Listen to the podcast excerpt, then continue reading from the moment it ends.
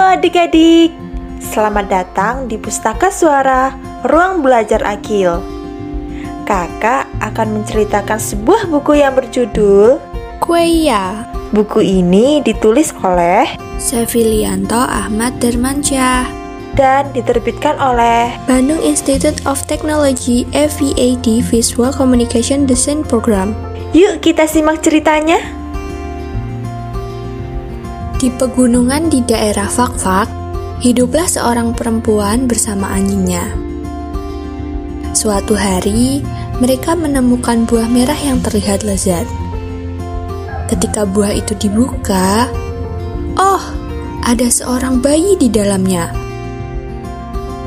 Perempuan tersebut mengasuh sang bayi sebagai anaknya sendiri.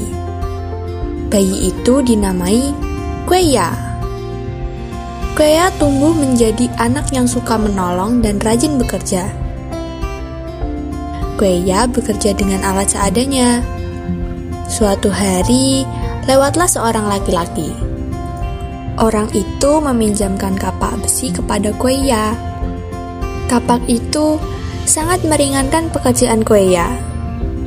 Sebagai rasa terima kasih, Kueya mengajak laki-laki tersebut ke rumahnya. Kueya juga memperkenalkan laki-laki itu kepada ibunya. Laki-laki itu dan ibu Kueya saling menyukai, dan kemudian mereka menikah. Lahirlah dua adik kembar Kueya. Mereka dinamai Pohak dan Gei. Pohak dan Gein yang sudah besar tidak menyukai Kueya karena iri kepadanya. Ketika ayah dan ibu pergi mencari ikan, Pohak dan Gein memukuli Kueya. Kueya sangat sedih. Diam-diam, dia memintal tali dari kulit pohon. Saat ibu dan ayah sampai di rumah, mereka menemukan Kueya berdiri di atap. Kueya mengenakan sayap dari pintalan tali dan... Ajaib! Kueya berubah menjadi seekor burung yang amat cantik. Burung itu lalu terbang pergi. Bohak dan Gein merasa menyesal. Mereka melempar-lemparkan abu tungku karena kesal. Tubuh mereka pun berubah menjadi hitam. Seketika, mereka menjelma menjadi burung hitam buruk rupa.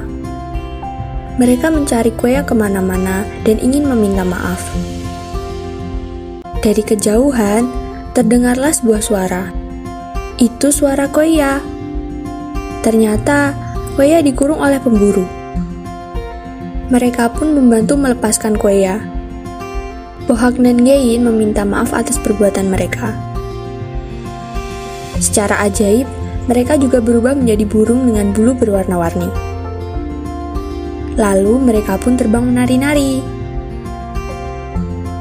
Mereka akhirnya kembali ke rumah ibu dan ayah sangat bahagia melihat anak-anaknya. Sejak saat itu, mereka hidup bahagia dan saling menyayangi.